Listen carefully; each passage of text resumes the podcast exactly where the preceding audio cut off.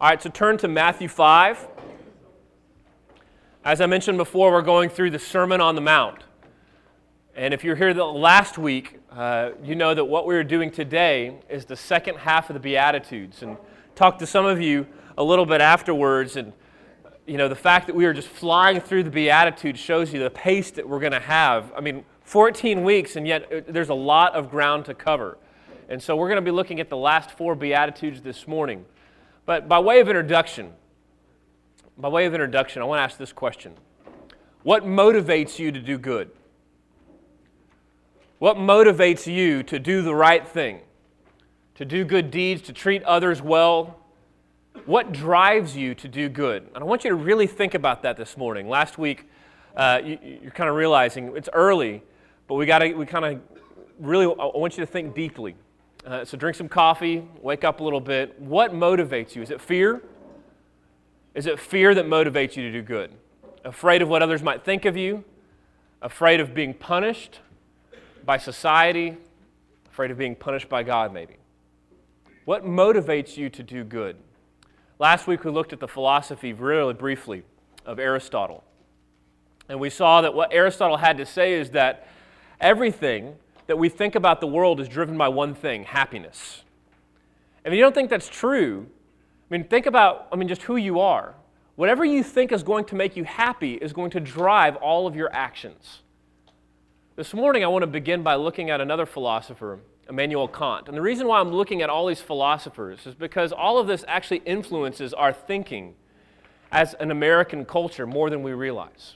We are a Western culture, and Western philosophy is underneath the little things that we think and do. This is what Kant said, had, to say about what motivates us to do good. He said, A good will is not good because of what it affects or accomplishes. It is good in and of itself, whether or not it prevails.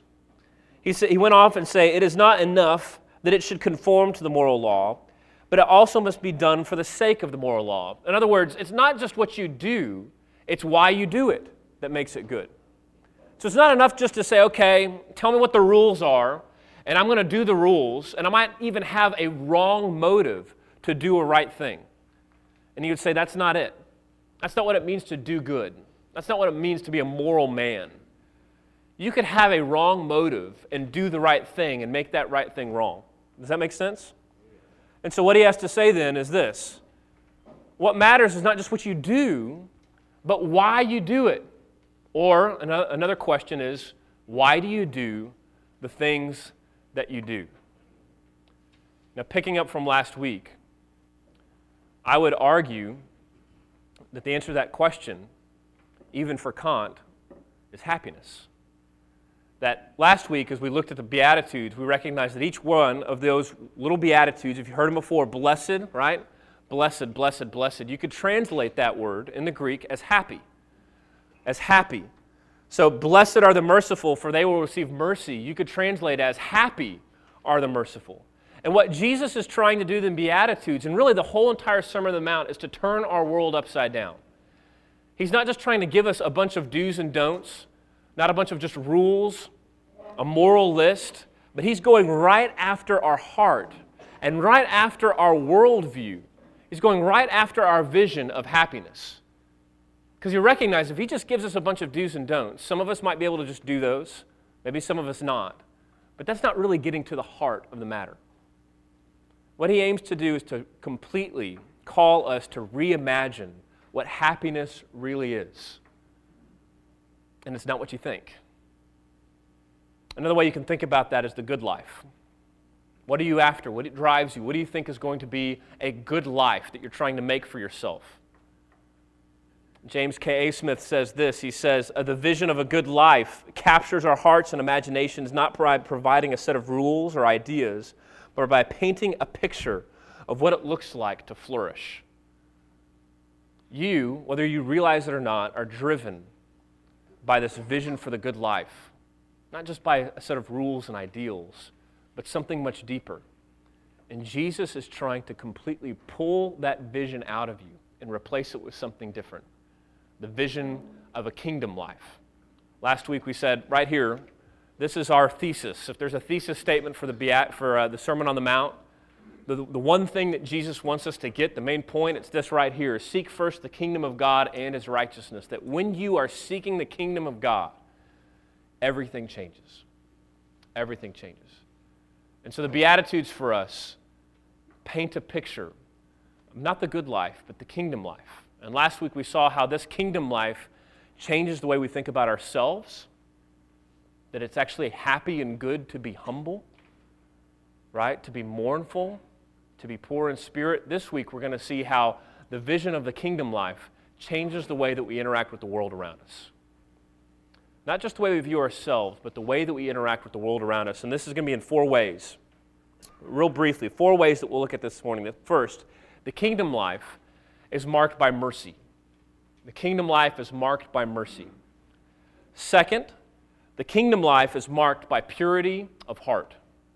Purity of heart. Third, the kingdom life is marked by reconciliation.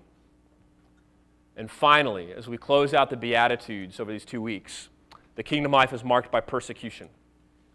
Mercy, purity of heart, reconciliation, and persecution. The first one. The kingdom life is marked by mercy. I want you to look with me, Matthew 5, verse 7. This is the fifth of the Beatitudes. And Jesus says this Blessed are happy are the merciful, for they shall receive mercy. So I want you to really think about what he's saying this morning. He's saying, Blessed are the merciful. If you are a merciful man, you are blessed. Why? Because you will receive mercy. Now, for some of us, this side of the Reformation, you might read that and say, okay, Jesus, it seems like you're saying that I need to be merciful, and if I'm merciful, then you're going to be merciful to me. Sounds a lot like actually what Jesus says a little bit later in the Sermon on the Mount in Matthew 6. He says, If you forgive others their trespasses, your heavenly Father will also forgive you. But what I want you to see is that this is not an if then, right? It's not a, a conditional thing in the sense that, hey, if you do this, Jesus is going to do this. No, what he wants you to see is this is intimately linked. That in other words, if you are a Christian, if you are a follower of Jesus Christ, if God is going to have mercy on you because he has died and rose again for you, then that should change you. That should change how you operate in the world. That above all else, if you recognize, man, you, you've been shown mercy by God Himself and you did not deserve it, then that should actually transform you into being merciful as well. The idea of mercy is central not only to the gospel, not only to the New Testament, but also to the Old. Uh, Micah 6 8, one of my favorite verses in the Old Testament. Micah 6 8, He has told you, O man, what is good. Remember, we're talking about what is goodness. Micah tells us what goodness is. He's told you what is good. And what does the Lord require of you but to do justice and to love mercy and to walk humbly with your God. Sounds a lot like the Beatitudes, doesn't it? To do justice, to love mercy, to walk humbly with your God. The idea of being a merciful man, essential for what it means to be us to be made in the image of God. And there's probably not a better example of what mercy is than the parable of the Good Samaritan. Last Sunday, Chad preached, and he, as he was preaching through James, he referenced the Good Samaritan. I want to look at it for just a moment this morning because I think as you study the Sermon on the Mount, you recognize this is Jesus, and he's a preacher. He's preaching in this moment, and he preached many other times as well using parables. So all of this is connected, right? Everything that Jesus taught, everything that he said is connected. The parable of the Good Samaritan, if you want to turn there, this is Luke 10. And you've probably heard it before. You've studied it before, perhaps. It's a story that Jesus tells about a man, a man who comes to Jesus who's a lawyer, right? An expert in the law. In other words, his vision for the good life, to be happy, is to follow the law perfectly, to do it all right. But part of his, what drives him, so remember, it's not just doing right, it's your motivation. Part of his motivation to do right is to puff up himself to be better than everybody else, right? It's self righteousness. So this lawyer comes to Jesus, says, Teacher, what should I do to inherit the uh, eternal life? And Jesus says, What's written in the law? How do you read it? And he answered, Well, you will love the Lord your God with all your heart and mind and all your soul, with your strength and with all your mind, and your neighbor as yourself. So love God, love others. And Jesus says, Well, you've answered correctly. Do this and you will live. But here we see what motivates him, what his heart. It says, desiring to justify himself. What motivates you to do good? Are you trying to justify yourself? If you're trying to justify yourself by being merciful, you do not understand mercy. The only way that you can be merciful to someone else is to recognize that God has been merciful to you. Let me show you what I mean. Jesus continues by telling a parable. A man was going down from Jerusalem to Jericho and fell among robbers. He was stripped and beat and departed and left dead. So here's a man left for dead, bleeding, dying on the side of the road. And then Jesus says that three different men come by. The first is a priest. Now, you would think a priest would have something to know about what it means to do mercy, right? He knows Micah 6 8 very well. And yet, what does Jesus say the priest does? You would think he has a good vision, right, of what it means to be a good person. And yet, the priest sees this man lying on the road, and he makes sure to avoid him, goes to the other side, and goes on his way.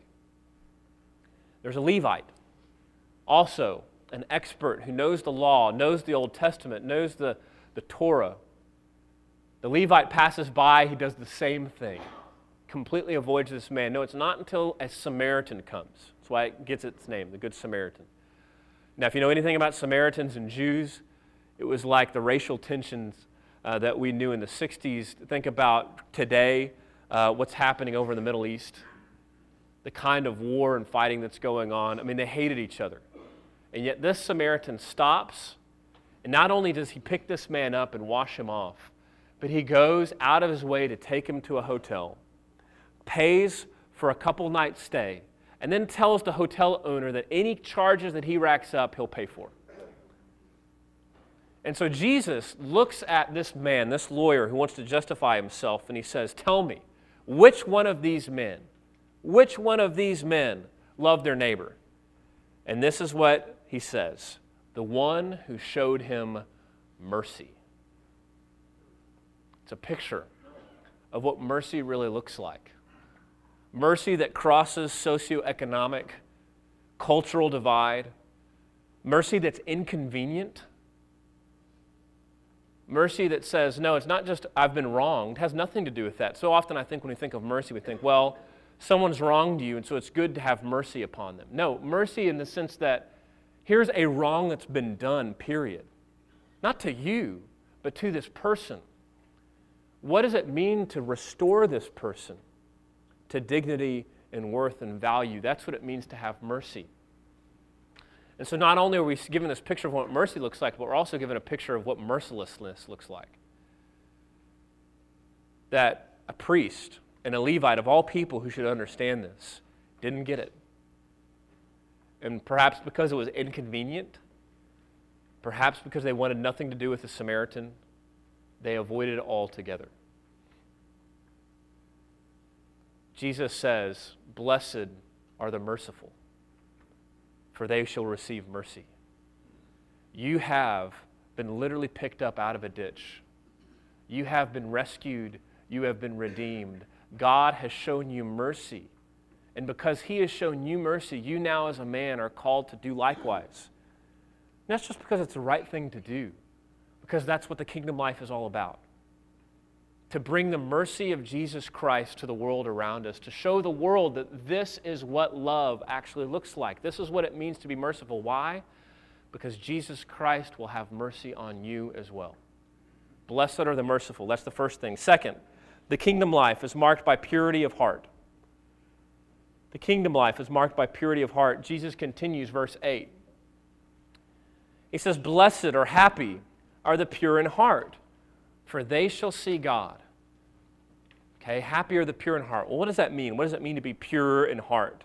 Again, I think to understand what Jesus might mean by pure in heart, we're going to go to Jesus. Matthew 23, 25 through 28 You can write this down or just listen. You can turn there. Matthew 23. Jesus says this later in Matthew. He says, Woe to you, scribes and Pharisees, you hypocrites! For you are like whitewashed tombs, which outwardly appear beautiful, but within are full of dead people's bones and all uncleanliness. So you outwardly appear righteous to others, but within you are filled with hypocrisy and lawlessness. Now, some of you know my story, uh, and I've told it, I mean, many times in our church. I grew up in a church, grew up in a Christian home, but I hated it. And I hated the idea of church. I thought it was uh, bogus. And, and really, at the center of that is I thought Christians were hypocritical. I thought they were judgmental.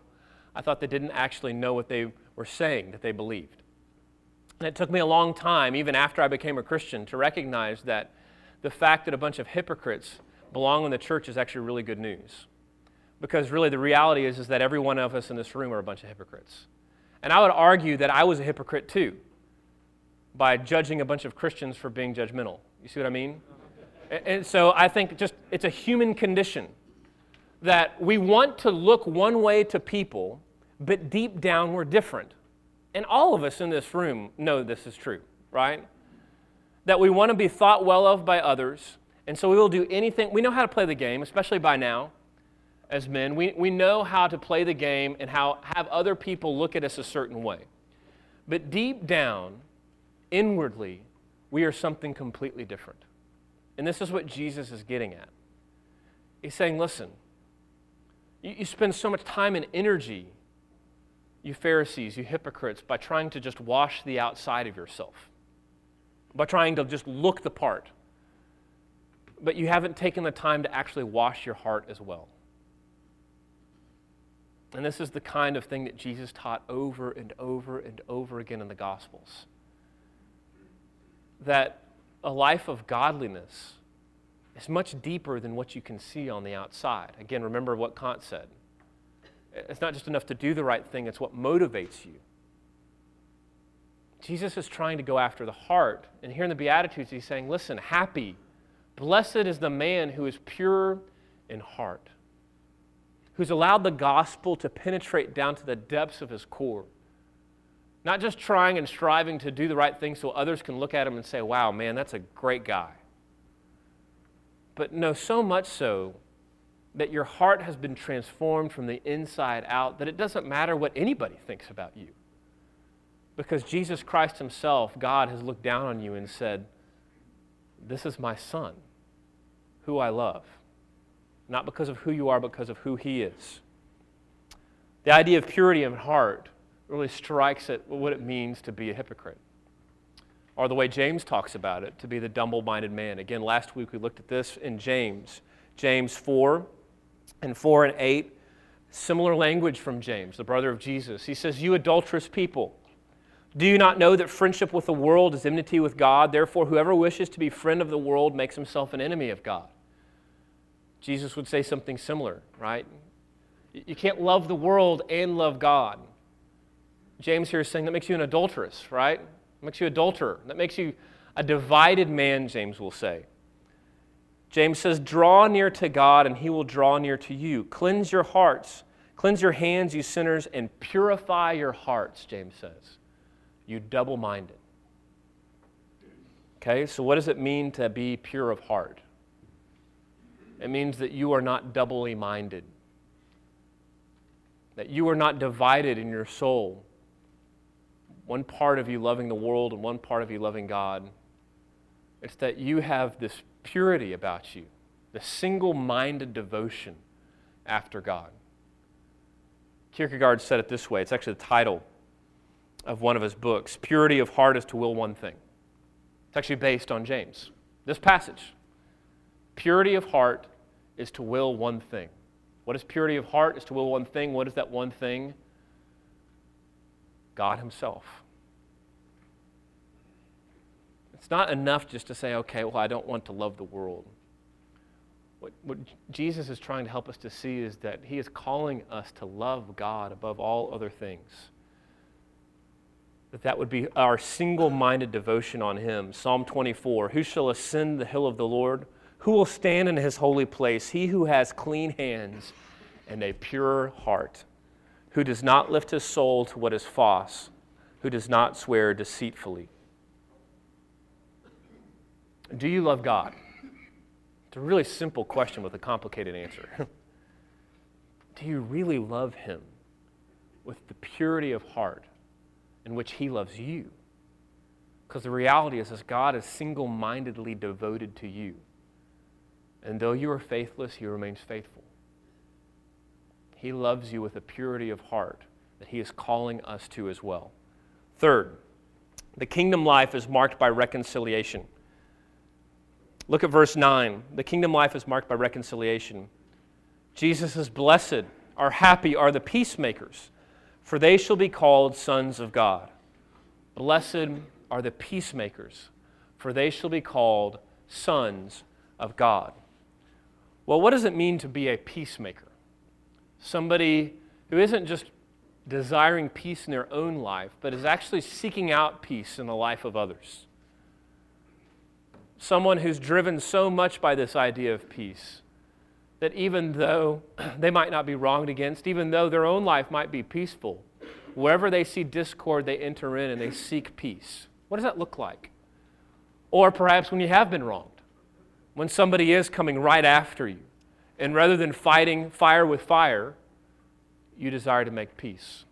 The Bible gives that idea, peacemaking, another word.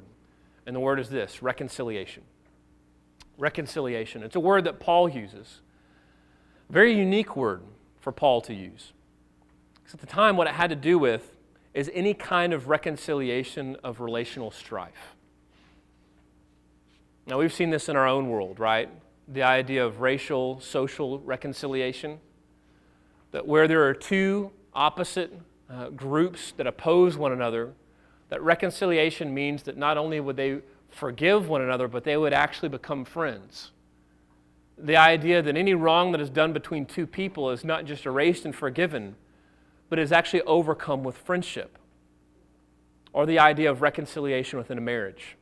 Probably the best picture of it that you have a husband and a wife who are separated, perhaps they're even divorced at this point. And because of the powerful work of the gospel, they are now reconciled. Right? Not just forgiven, but they actually come together. And true reconciliation in that moment is that they would become husband and wife again. Paul talks about it this way 2 Corinthians 5. He says, If anyone is in Christ, he is a new creation. The old has passed away, the new has come. All this is from God, who through Christ reconciled us to himself. He reconciled us to himself, and he gave us the ministry of reconciliation. In other words, God was completely and utterly opposed to you. That we, our relationship with God was so broken that Paul would go on to say that we are dead, that while we were enemies, or were dead in our trespasses and sins, while we were his enemies, right, we were traitors, we were opposed to God, we wanted nothing to do with him. And yet God reconciled us to himself. He healed that relationship. In other words, he was the peacemaker. And he came down and he made peace with us.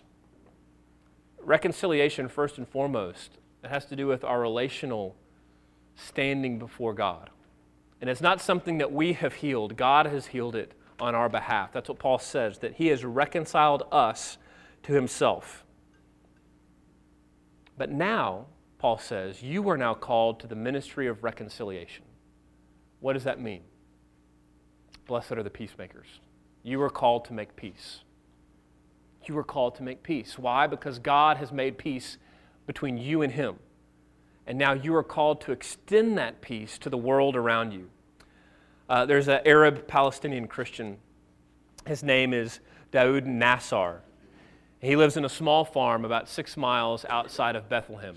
Now, if you've ever been to Bethlehem, you know that uh, when you're traveling, you actually go through a wall because the, the fighting is that tense and it's that dangerous that and as you pass into Bethlehem, you are now uh, no longer in Israel but you've crossed over. So much so that when I was there, our, our Jewish uh, Israeli guide had to get off the bus. They wouldn't let her in. The, the tensions are so thick, and you, I mean, you see this on the news every single day. The tensions are so thick. To imagine what it must be like to grow up with bullets flying past all the time. Every single member of, of Israel, every single citizen, is a member of the army. Think about that. That's crazy. There's no draft in Israel, everybody's already drafted. And you are issued a citizen issue machine gun, stays under your bed. So whenever you're called upon, you can go fight. That is a crazy way to live. And on the other side, the Palestinians are living the exact same way. And with each passing generation, there's more and more hatred. And so this Palestinian Christian has a farm, and this is what he does with it. He started a Christian camp, like T Bar M, right? Six miles outside of Bethlehem. But who does he invite? A bunch of children who are Muslim, who are Jewish, and who are Christian. Why? Because at that young age, they don't know hatred yet, quite like they would later. It hasn't been taught to them. And so he is teaching them the gospel of Jesus Christ. a bunch of Arab, Jewish, and Christian children, so that with maybe the next generation, peace would be made. That's what it means to be a peacemaker. Why would we do this? Well, Jesus tells us because you've been called a son of God. You've been called a son. Blessed are the peacemakers, for they shall be called sons of God.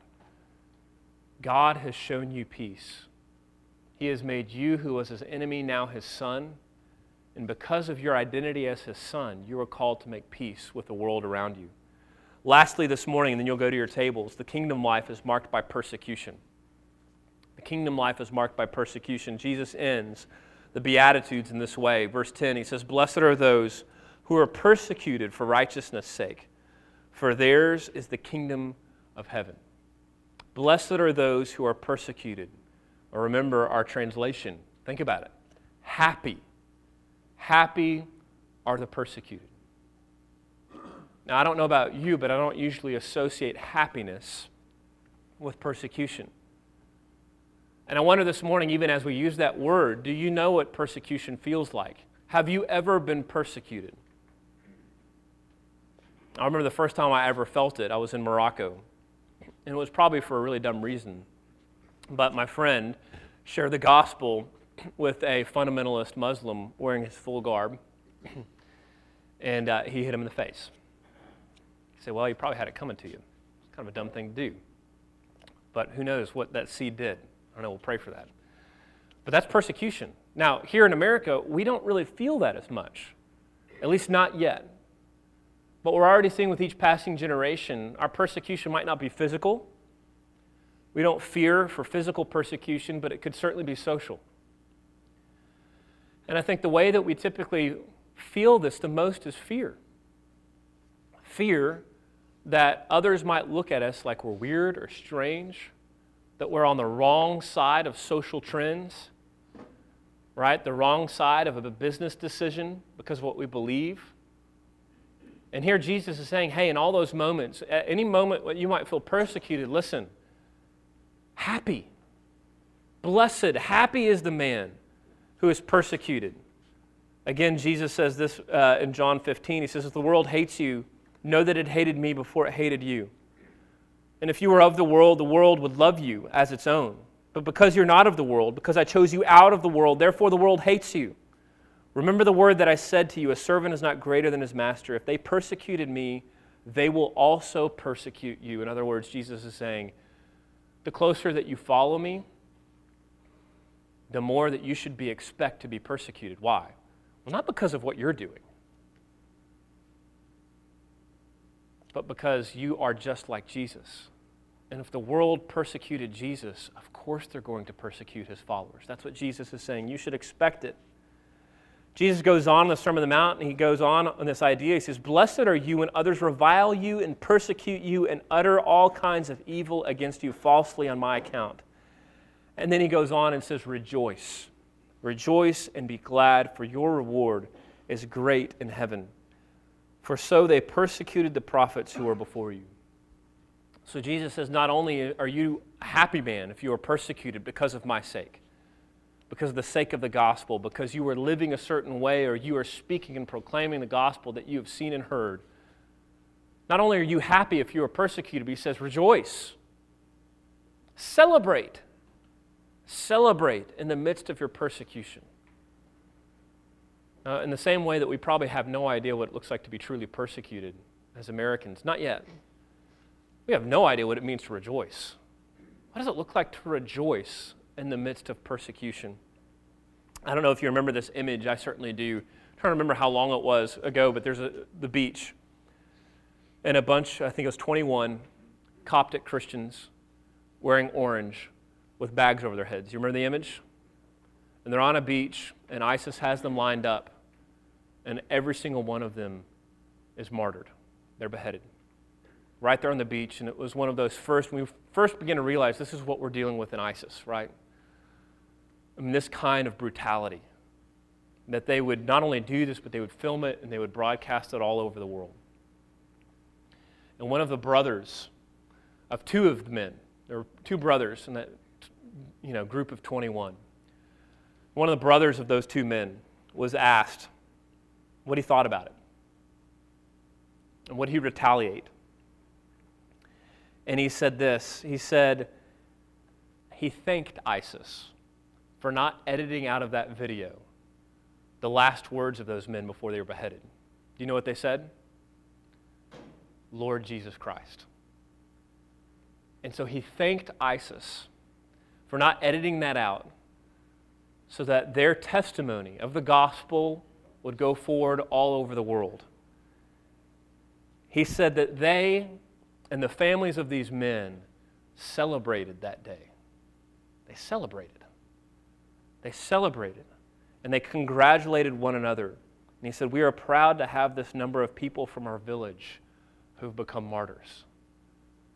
And you hear that and you think, that just seems, that's just crazy.